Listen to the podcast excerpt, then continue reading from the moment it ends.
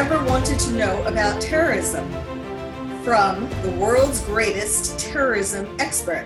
No, that's not me, but my guest, Dr. Harvey Kushner. Welcome to the Terrorist Therapist Show. I'm Dr. Carol, a psychiatrist, and your terrorist therapist. I'm here to help you and your family reach your dreams despite living in a time of terror. Well, welcome to the show, Dr. Kushner. Um, it's my pleasure, uh, Carol. What did you say? It's my pleasure to be on with you. Well, good. I'm I'm I'm really looking forward to you. We could, you know, my just my mention of all your credentials could take the whole hour. So I will try to ma- mention highlights, and if you, you know, if I leave something out that you particularly want to mention, go right ahead. Well, first of all, Dr. Kushner is the Director of Homeland Security and Terrorism, uh, the Director at the Homeland Security and Terrorism Institute at Long Island University. He is a best selling author of several books about terrorism. He's advised elected officials, military personnel, and foreign governments, as well as trained federal agents, agencies from the Department of Homeland Security to the FBI. He gives speeches across America, across the world, including the FBI and Quantico, um, the army, the military, various government forces. He is the one who predicted 9 11 before it happened. But nobody listened. nobody took, at least not enough to do what they should have done to prevent it from happening. Uh, since 9 11, he's written books before 9 11, um, including including the future of terrorism, which is kind of ironic, Harvey, the future of terrorism in 1997, the future of terrorism, violence in the new millennium, terrorism in America in 1998. He was on Oprah for that, predicting, um, again, predicting the 9 11 attack. In um, the, after 9 11, he wrote The Holy War on the Home Front, the secret Islamic terror network in the United States. And the seminal classic, still classic work on terrorism is the Encyclopedia of Terrorism from A to Z, and it literally is from A to Z. There's a there's a uh, sort of a table of contents or a glossary in in it where you can look up anything related to terrorism from A to Z.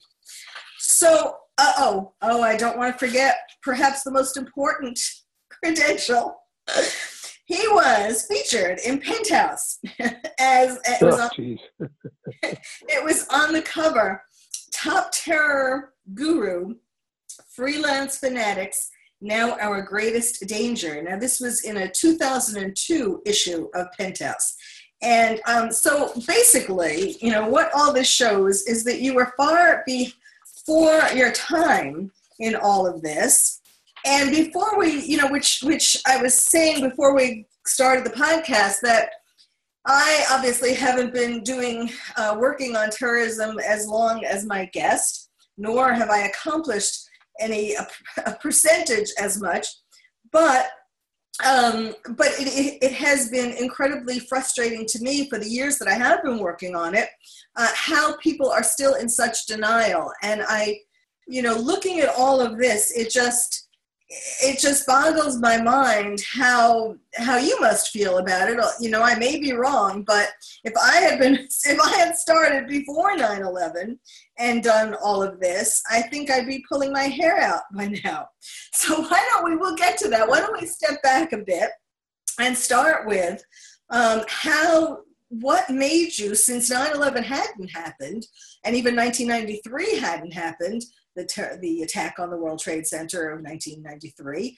Um, what did get you into this dark topic? Well, you know, m- maybe today's discussion, Carol, you'll bring out, you'll analyze why I did. But uh, let me go back and give you sort of the chronology. Uh, I, I, grew up in a household where um, uh, the military, my father was in World War II. Um, my grandfather in World War One, and my family goes back to probably the Civil War, uh, Civil War time, and, and so that was always a discussion at the family table. And my father always was uh, very interested in, in world politics and particularly uh, why men sort of rebel. Why, why do nations rebel? Or why do we have extreme violence, not on the individual level, you know, person to person, but uh, more, you know, nation state. So, you know, at the dinner table, growing up in a period of time in the 50s, uh, obviously, you know, uh, family life was different. We didn't have as much television. We didn't read as much. Wouldn't have that type of material available. And, and so there was uh, all of these uh, stories that went back and forth. So from a very early age, I, I was always, you know, uh, led into um, understanding um, uh, the body politic and, and how things operate on uh, national levels and international levels. So that got me interested. Uh, you know, I, I, won't go into my uh, spent childhood as trying to emulate the James Dean, but uh, that that aside, uh, I, you know, I sort of what's the best way to put it? I traveled the world looking, you know, to find myself. Then eventually decided to um, go back to school and um, take uh, a learn a profession and um, majored in uh, political science at the university and um, pre med, sort of chemistry, uh, thinking I would either go on to um, uh, do um, something in law or something in medicine or something possibly in um, uh, political science. And uh, therein lies the beginning. So immediately I got interested in that and I went to for a PhD program and um, at New York University, and uh, I studied um, in the '60s um, counterinsurgency, military strategy, uh, guerrilla warfare. We, you know, we didn't use the term back then, terrorism, Carol. It was it really wasn't on the vernacular. The, the only way you used it was if you thought of the reign of terror during the French Revolution and Robespierre. But it was, you know, um, guerrilla warfare. It was certainly um, counterinsurgency um, and, and, military strategy. So my, my training was really in, in, in that area in, in the 60s, you know, starting in the early 60s. And I got very involved in, you know, area studies, looking at particularly the Middle East and uh, also um, the Soviet Union at the time, because they were uh, uh, number one enemy. And, and so uh, that's, I, I got a good, strong foundation academically in uh, all of the literature and all of the um, strategy and tactics, uh, whether from a military standpoint or whether from a political, religious. And so I had a really good background. And then um, once graduating and getting my um, PhD, I decided to uh, select a uh, profession which would allow me to uh, expand my horizon and not be tethered to a uh, desk necessarily uh, you know, for 40 hours a week. Uh, so I got involved um, in university teaching. I was very fortunate from the beginning when I started to land at an administrative post and, uh, um, you know, been a university professor. And at the same time, this is, you know, more than 45 years ago, at the same time, I was able to um, uh, begin a career in working for a variety of government agencies, um, both as a consultant and as uh, you know uh, someone employed. Uh, for example, uh, I consulted, um, you know, both as a paid consultant and as a um, uh, contributor uh, to um, agencies such as the, you know, the Federal Bureau of Investigation, the FBI, the U.S. Customs, Internal Revenue Service, uh, you know, almost every agency, three-letter agency you could think of over the years. And I've also worked uh, for, um, uh, for example, um, the Eastern District of New York as their intelligence analyst over the years. Uh, and especially after 9-11, uh, in which we created a, a, squad of individuals who sat on um, known terrorists who were monitoring the living in the New York metropolitan area so I, I, got that firsthand experience while I was, um, you know, doing my university duties, uh, also working for government agencies, and, and as well as uh, outside consulting with governments uh, across the, the, globe. And um, throughout that time, Carol, uh, I also got involved in a lot of uh, cases which were uh, monumental. For example, I worked on the first bombing of the World Trade Center in 93, I was an expert for two individuals who survived the B2 level bombing. And we won a um, multi million dollar settlement for them because they survived it uh, from the Port Authority of New York New Jersey. Hmm. I also was an expert during the uh, tri- uh, embassy bombing trial, which was um, the United States uh, versus Osama bin Laden et al., in which I was on the defense team of um, Khalifan Khamis Mohammed. Uh, I was brought on by the government to put together his case during the penalty tra- uh, trial, uh, but the penalty phase of the trial. He was convicted on 175 counts of first degree, and then it went into the penalty phase. And my job was to uh, keep him alive, and uh, we were very successful uh, with that. Wait, wait, wait. That's interesting. So you were basically appointed by the government to be on the side of the terrorist. Correct. And there's an interesting story with that. Uh, it was a trial, if um, you remember or the audience remembers, back, uh, which commenced about the year 2000. It was uh, for the two bombings, the simultaneous bombings of the East African embassies in Kenya and Tanzania. And at that time, uh, as you should know, uh, when we put these terrorists to, to, trial here in a civilian court, as we did, uh, they're entitled to representation. Right. And the government oftentimes spares no uh, expense in hiring what they consider to be the best of the best to give them the fairest representation. So when um, the legal team was uh, assembled for um, Khalifan Khamis Mohammed, who was responsible for blowing up our embassy in Dar es Salaam, I was contacted by the two head attorneys asking me if I would be willing uh, to uh, come aboard and uh, put together um, a continuum, so to speak, of how to save his uh, life during the penalty phase, because they were convinced that there was no way that the jury would find them him innocent, but um, they wanted to.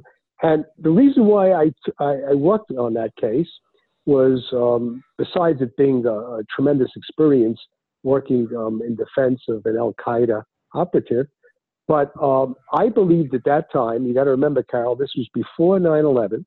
Mm. I believed that uh, we would make a Khalifan, uh, Khamis Muhammad, a greater martyr in death if we than in life.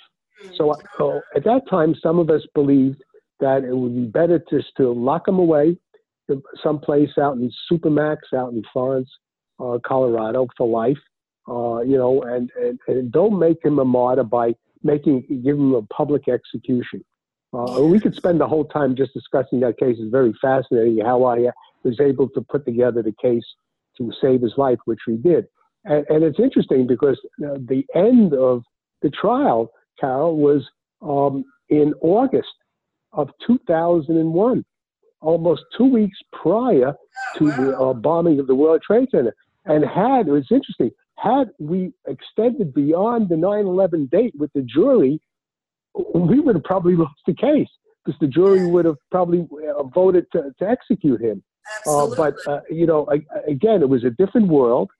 And uh, I thought, and so did a lot of my uh, colleagues in the government, that let's not make the man a martyr.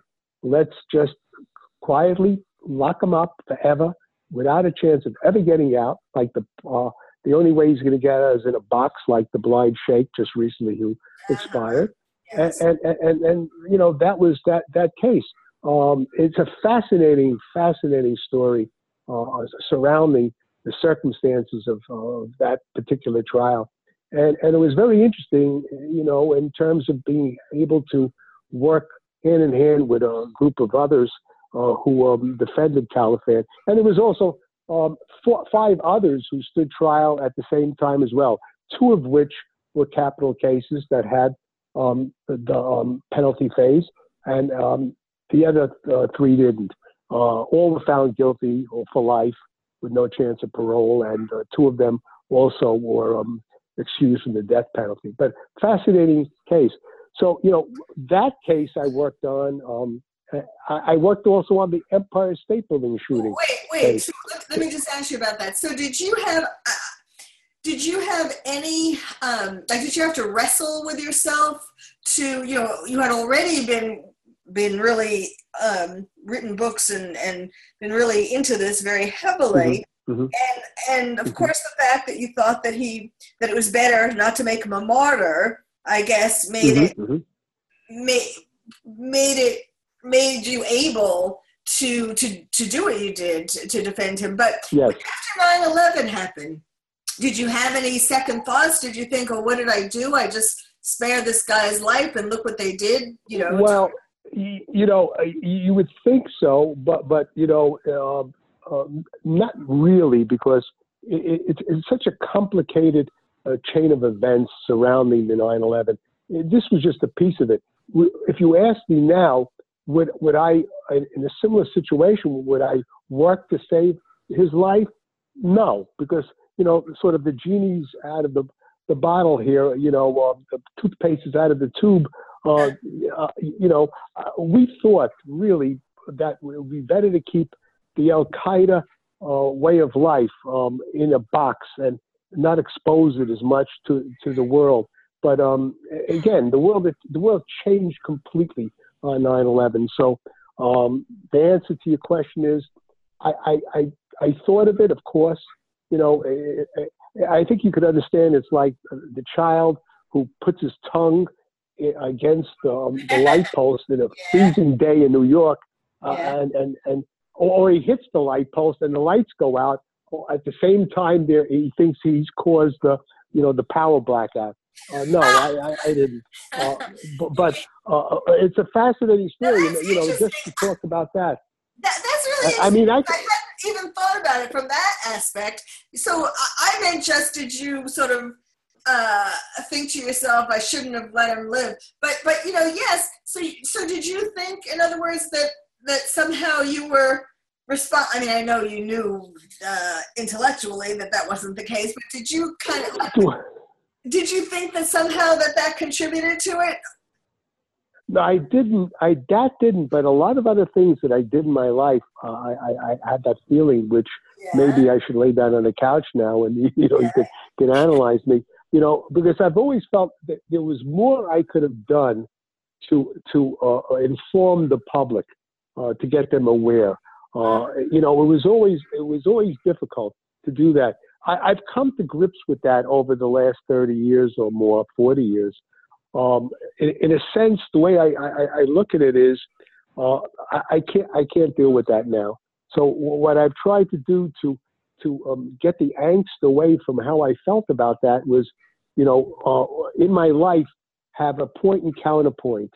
You know, um, uh, look at beauty and look at and, and look at the horror, and you know, uh, and somehow get my mind off of it because you know I, I, I understand how the American public and yourself were faced with this horror, uh, especially after 9/11, and it continues till this day. And people are always reminded of it when there when there's an attack in Orlando or there's an attack in, in in San Bernardino, or when they get on an airplane, they're constantly reminded of this. You know, and and and I always, you know, I, I I've I've lived with this for the last, you know, uh, since I, I, got involved really heavily, I, I could tell you the year was 1959. I mean, this is a long time ago. So, you know, when you're thinking of being involved what, all these what, years with things. Yeah. What happened in 1959 that was the, that you can remember it as the starting point? Well, that was, you know, the end of my high school and, uh, you know, and I had to make the decision of where I wanted to go, uh, you know, and I, uh, as I said, I grew up with always hearing these things at the table, and and, and maybe maybe that's why I was looking to to to to leave that world, that dark world, because you know my first entry into um, a career choice was, um, believe it or not, I went to art school. Huh. You know, I, I I went completely reversed from what I heard at home. Uh, I, I went to actually uh, Parsons School of Design oh, wow. which is a, a, a, very famous school. And in fact, my classmates were, were Jean Dupont, uh, the daughter of Francis I. Dupont, the head of the New York Stock Exchange, Vanderbilt, um, huh. uh, Peter Fonda. I mean, you know, I, I, w- I was the only person from the real world with all of these dilettantes, you know, and uh, Uh-huh. people who I always I always got hung up paying for everybody because nobody carried money, you know, that type of thing. So so I, I thought that, but then I reverted back to the, to the real world of getting into what I'm doing now. But uh, you know, I, I, something. Wait, Be- before that, do you think you were? You mentioned Russia before. Do you think um, you were affected by? You know how there were these um, the drills, the get under your desk. The Russians are bombing drills. oh, I, I, I I clearly remember them. I absolutely do.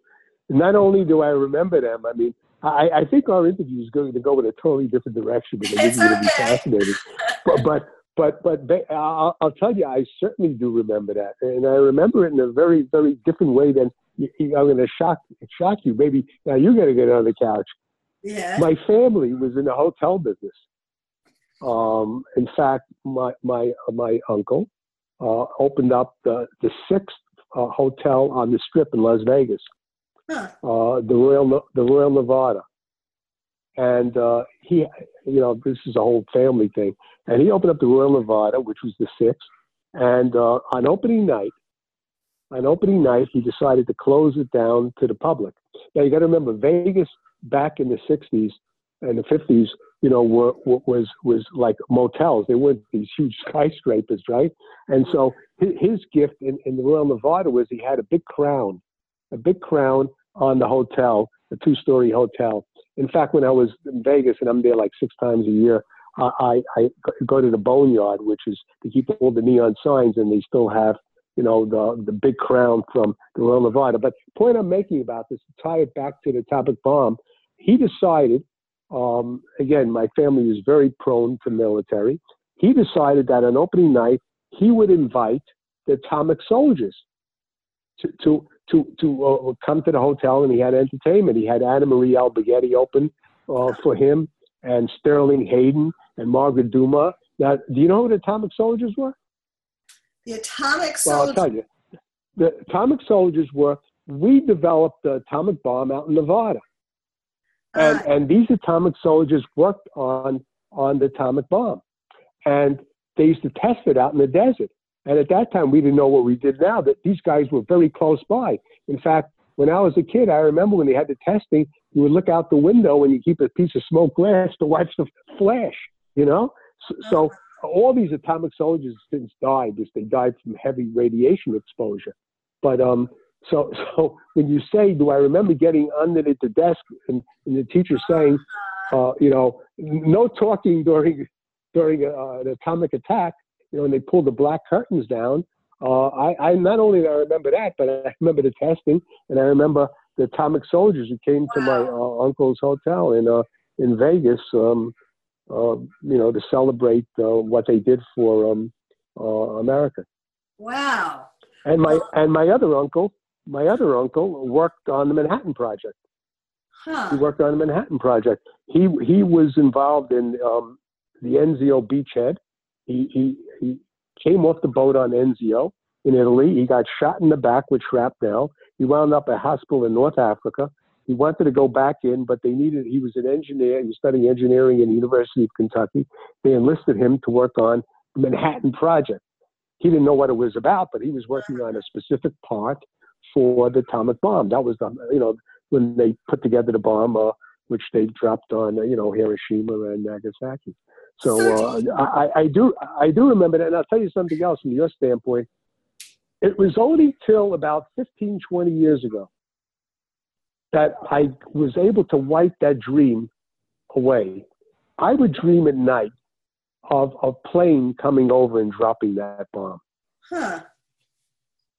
you know that flash and that. I, so yes, uh, the answer to your question in a very long-winded way is that that that that impacted on me too, and maybe it impacted on me is to how somebody could get to the point of dropping a bomb on someone else, and uh, you know um, uh, that's why my interest was why men rebel, or violence, and my specialization was Middle Eastern terrorism, which I believed at the time would eventually come to a crescendo the way it did, it is happening today. And so, you know, it was easy to me. I understood it. I, I understood the creation of Islam. I understand I understood the Crusades. I understand, uh, uh you know, the history of warfare. Uh, I understand the stopping of the Ottoman Empire at the gates of Vienna on 9/11 in the 1600s. So, you know, I, I understood all, of this history, and you know, and I'm a firm believer, Carol, that if you don't understand history, you're gonna live it again. You know, right, and right. um, so that's really um, super interesting that you know all of these things, all of these different. Uh, uh, things had such a psychological impact. It was like so from from these from your early days, you were kind of um, you wanted to find sort of the solution or the the way to prevent um, these things from happening. The way or or a way another way to look at it is a way to protect America. And your books and your TV appearances and everything else um, is kind of a you know, when I was asked when I when I started asking you a while back about aren't you frustrated that people are in such denial? So it's kind of like you were sort of called in a way to um, to wake people up and to try to prevent these things from happening from from all of your exposure to sort of the worst of it or the the extreme of it of what could happen well, with bombs. You, could say that, and, and uh, my life has always been uh, being in you could call it this way, the right place at the right time. I mean, I, I remember back at New York University back in the uh, 60s and the early 70s, uh, talking to people about um, globalization.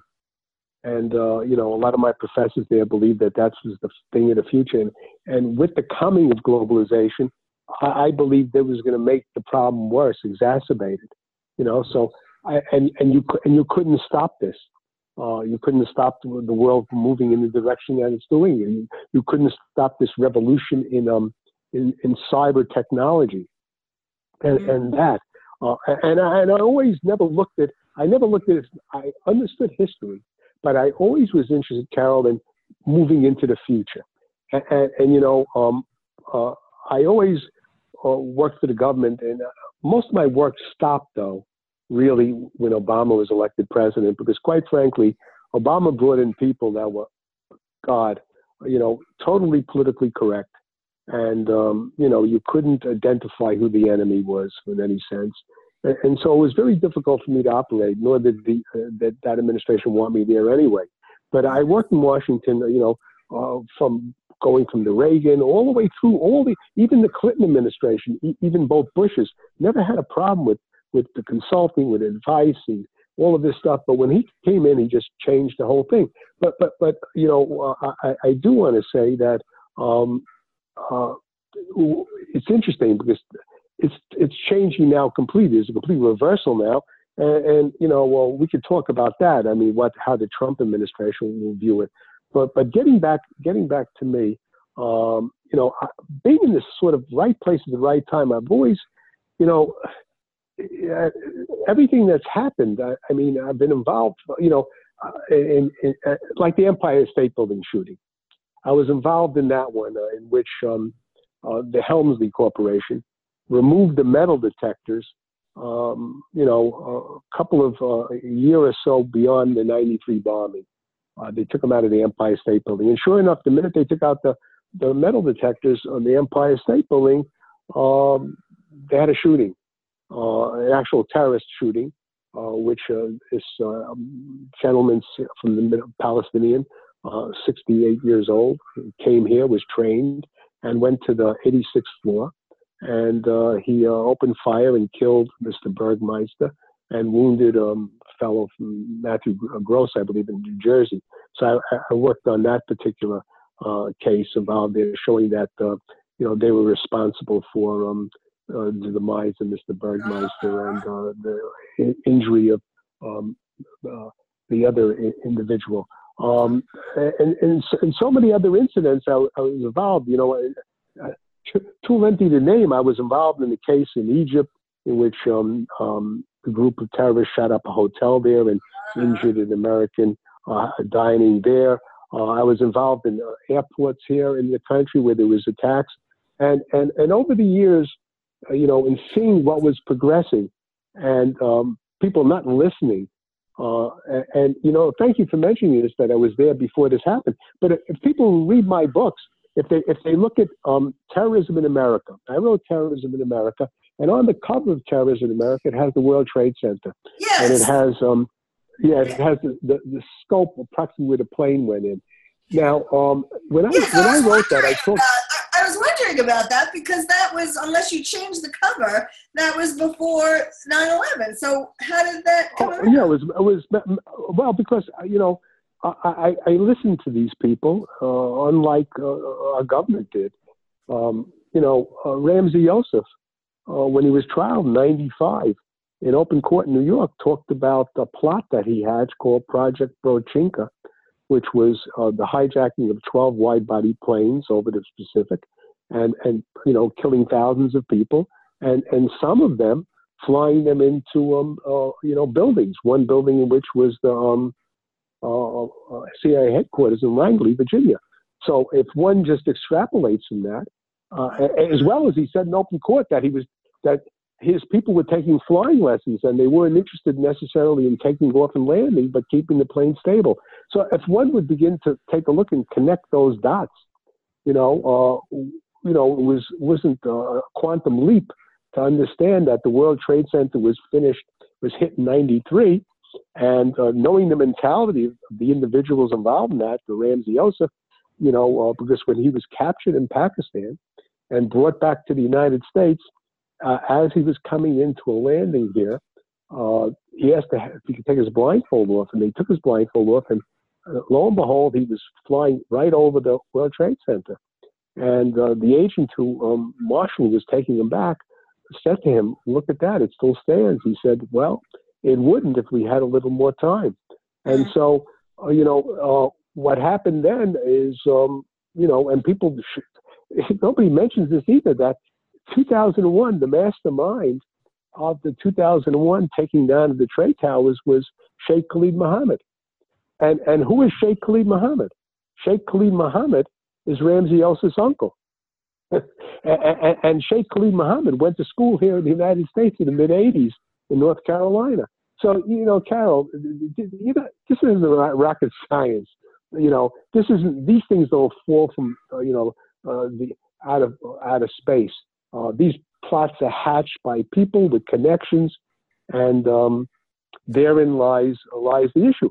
So, you know, given that, given my understanding of that, and given what was happened here in population shifts, and and and and, and you know, opening up different um, immigration patterns from different parts of the world where people came here with, with carrying all sorts of baggage, you know, it wasn't a quantum leap to extrapolate that and understand that we're going to have an issue here.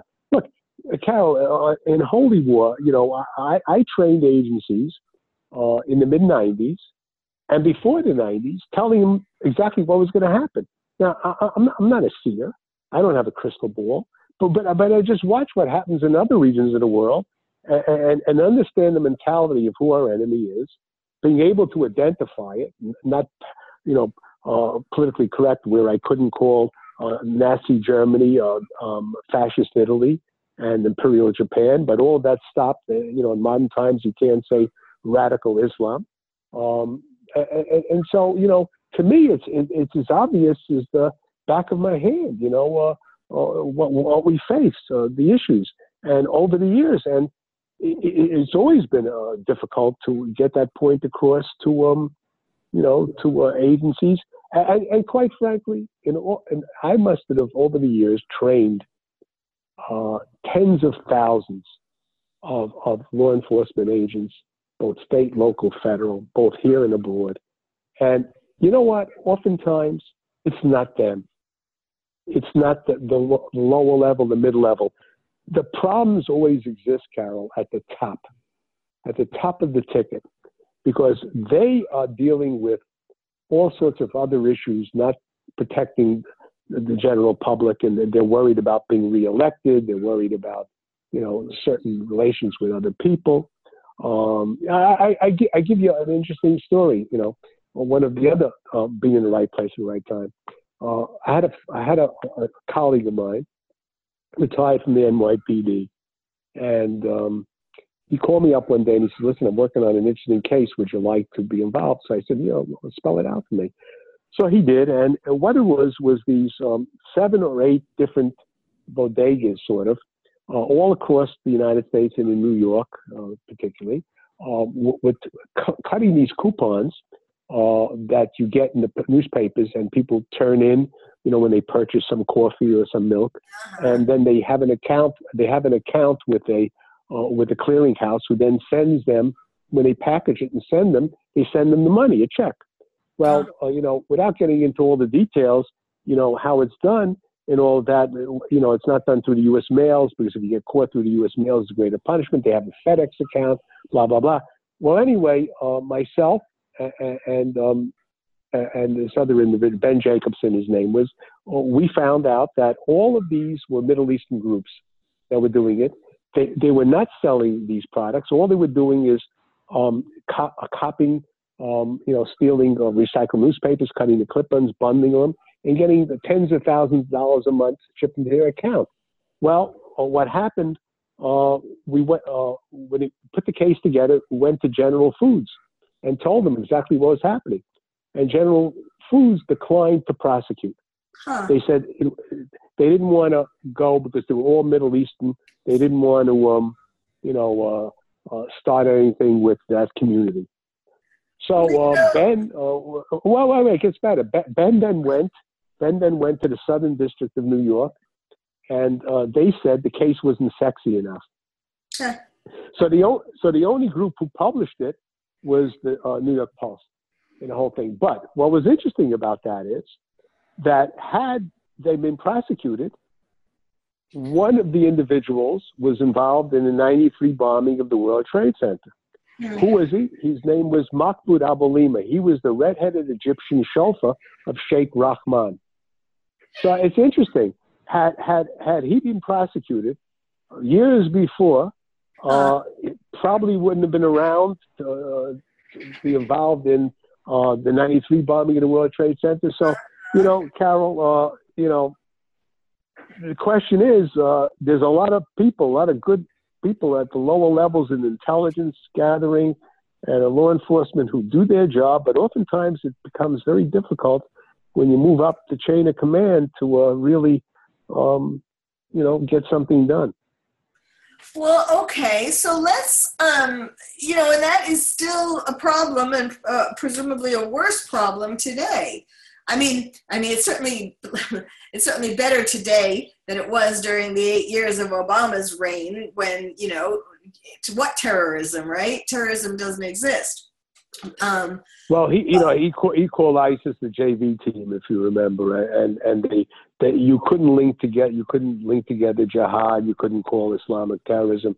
You know, right. uh, you know, he he he he he was treating it as some college professors do, in which you know you try to make it more abstract. You don't want to, and, and I understand that. I mean, you know, uh, quite frankly, you do run the risk, and it is it can be insulting uh, to people of Islamic faith when you say Islamic terrorism, you know, because that's used more frequently than you use uh, uh, um, uh, Christian terrorism or Jewish terrorism. You never hear that.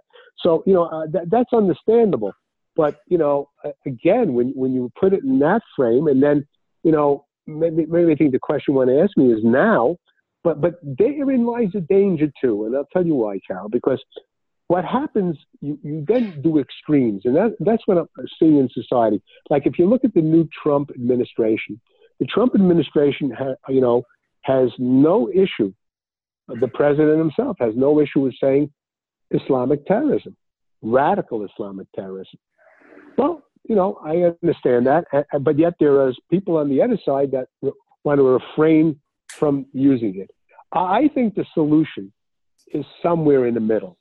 It's not excluding the name and, it, and it's not using the name. Because quite frankly, you know, uh, there has to be a the solution is not going to be military solution. It's not going to be a law enforcement solution. It's going to have to come from some other area. I, I think you know that. Uh, you know, when you have 1.7 billion Muslims in the world, there's no way we're going to be able to deal with it by treating it as a problem specifically to the religion. Don't, don't you agree? Well, I mean, you know, I, the point is that um, that it is these radicals who are using the religion. It's not really the religion of Islam itself necessarily that we're saying is making all these people become terrorists, but it's the terrorists who are using parts of the Quran. Absolutely. To, to, I agree. Uh, in a way I, that, I, that will incite other people. But um, I agree. But I you know, so I think as long as everybody sort of has an understanding that when we say radical Islamic terrorism, that that's what we mean. It's radical Islamic terrorism. It's you, you know that's. I like, I, I, I hope I hope so. I hope that's the case. I, I really do. I mean, it is uh, kind but of. then again.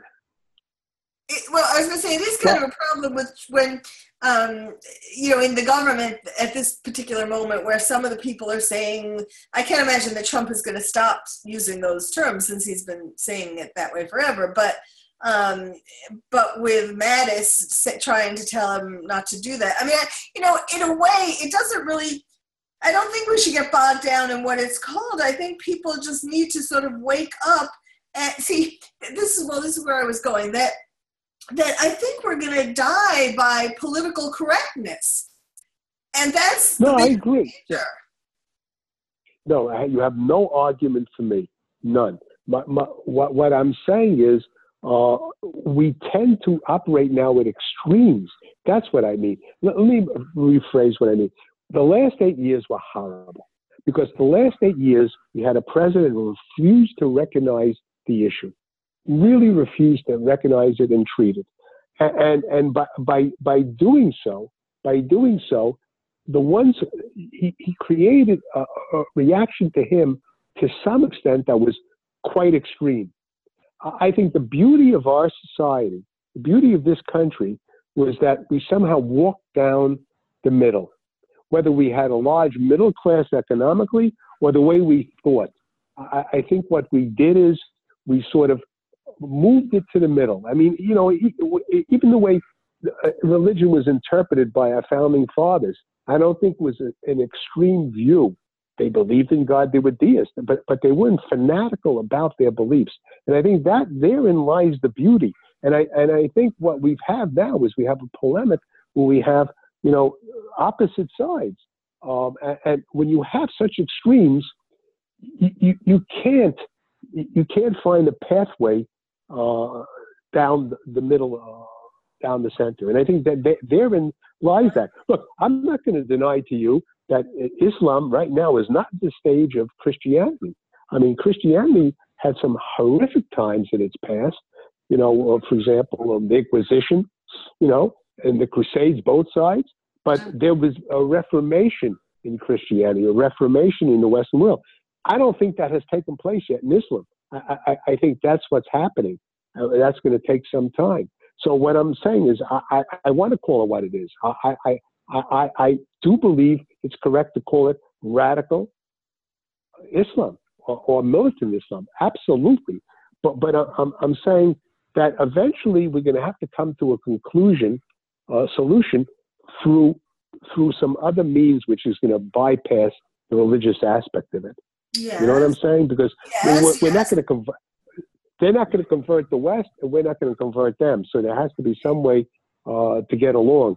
And, and, and, you know what? There, there is the answer to that might lie in different cultures. Which, when you think about it, Carol, we have problems with certain countries like Pakistan. Okay, we don't have the same type of trouble with the world's largest Islamic population, Indonesia. Mm. You know what I'm saying?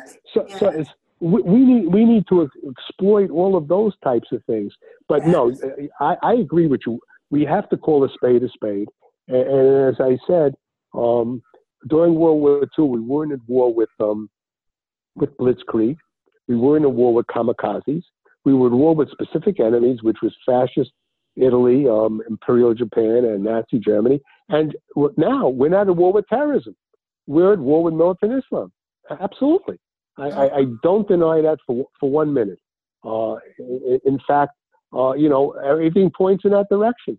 You know, and, and whether or not you want to say the blame is us, you know, because of our foreign policy, which is sort of like blaming the victim, you know, and that which I don't agree with.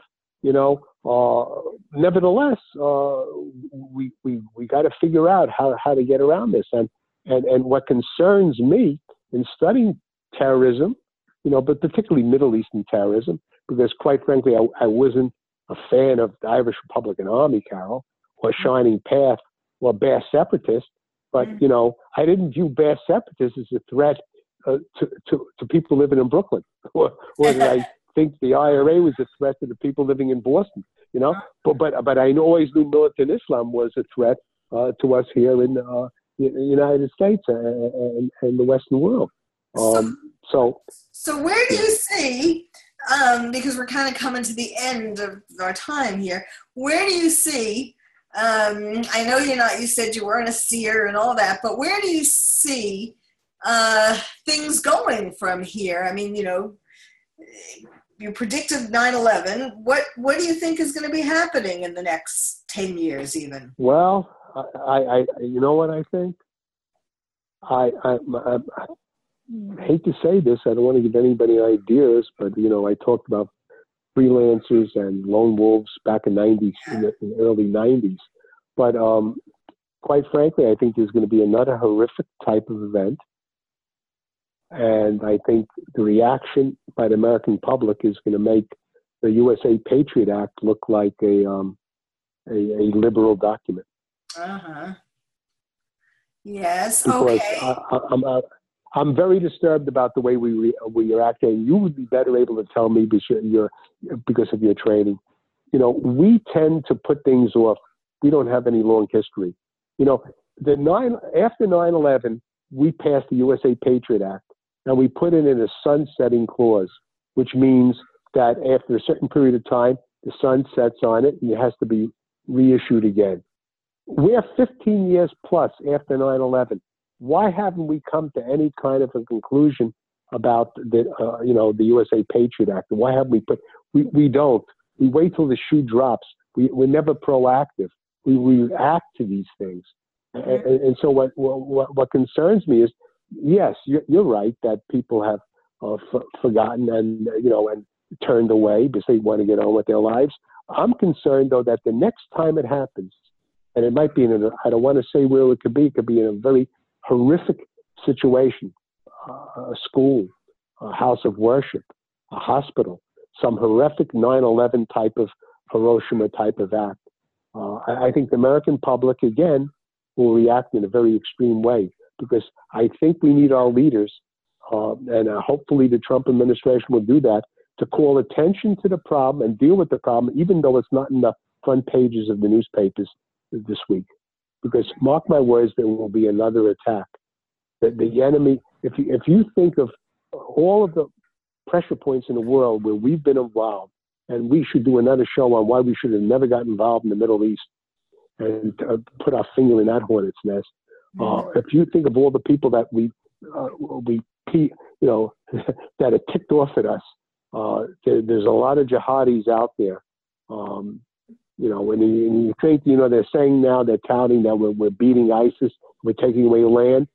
That might be true, but uh, uh, I'm still very disturbed about the, the tens of thousands of individuals who will go to fight on the side of ISIS and step up to the plate in their name. I mean, you take, for example, a country that you know, you're familiar with, Belgium, how many fighters they had that went there to recruit to fight, or London, and, and here in the United States. And, and you know, therein lies a, a, a major problem. And then you, you, you put that all together with um, modern communication, social media, and news being instantaneously um, out there, uh, we, we, have, we have a problem. We have a ma- major, major problem. And uh, quite frankly, I, am at a loss for a, an immediate solution uh, to, to, dealing not only with ISIS, but also from all of these other individuals worldwide that are stimulated to do um, to do people harm, whether it's here in this country, whether it's in Pakistan, or whether it's in Iraq, or whether it's in uh, Mali in Africa. Um, yes. You know, uh, you just well, can't keep it behind a closed door well, we've become in in the eight years of Obama, we have become so much more vulnerable to terrorism.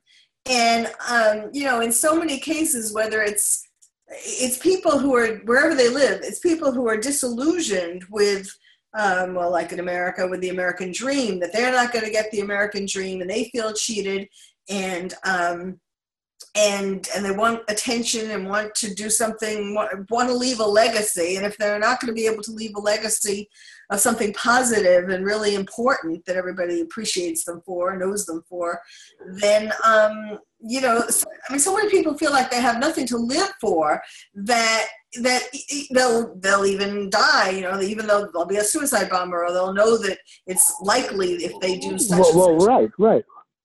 Well, you're absolutely right. That that in is look. That's the problem. But what concerns me more than that, there'll always be people like that.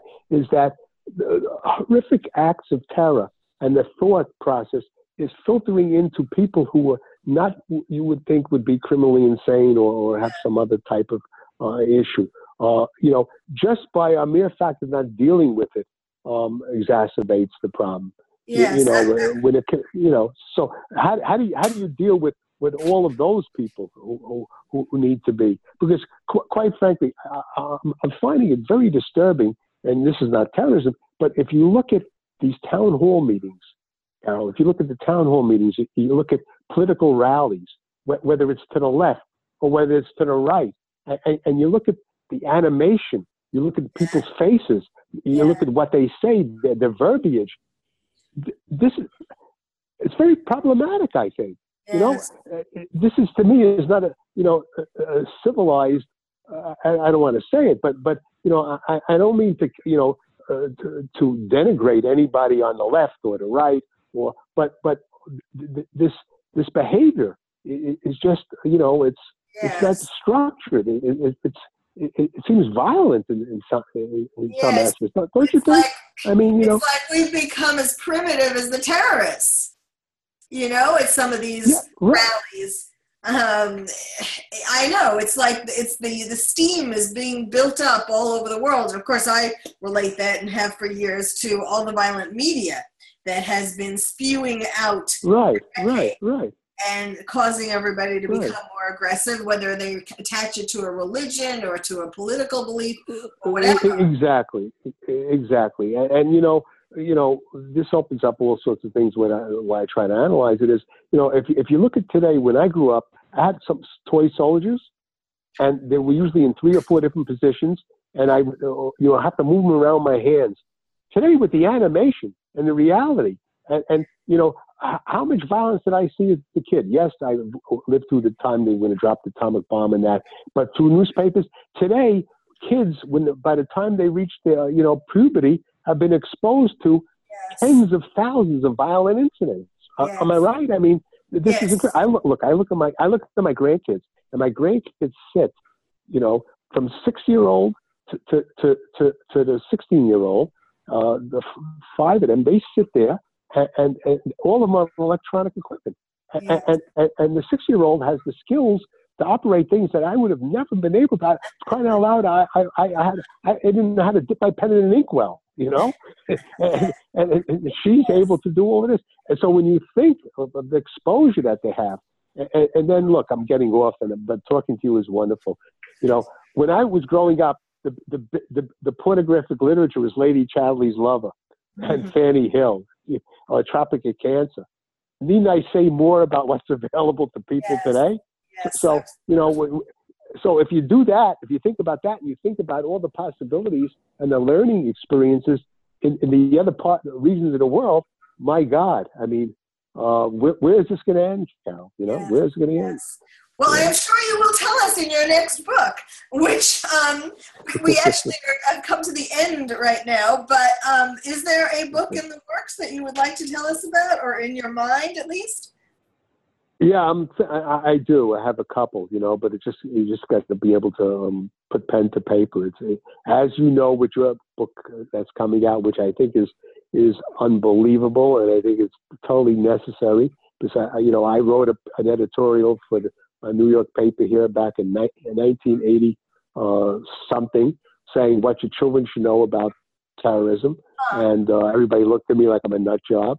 But I, I think what you're doing is, uh, you know, very important because I think when you don't discuss it and it's discussed in back rooms and all of this, it, it, it's dangerous. So, uh, um, looking forward to it uh, coming out and uh, getting a copy. Okay, Carol? You, you're on the top of the list. Well, I'd like to thank Okay, you so thank you. much. Yes, we could obviously talk for hours and hours, and you'll have to come back. Well, I, I, you don't have to, but I would like to invite you to come back. I would love to, yeah. And thank you so much. Um, as I, as I said at the beginning, everything you ever wanted to know about terrorism from the world's greatest terrorism expert, and I'm sure um, people are recognizing that it is you. So thank you, Dr. Harvey Kushner. And thank you all for listening, you, listening to the Terrorist Therapist Show. And I'm your terrorist therapist, Dr. Carol Lieberman.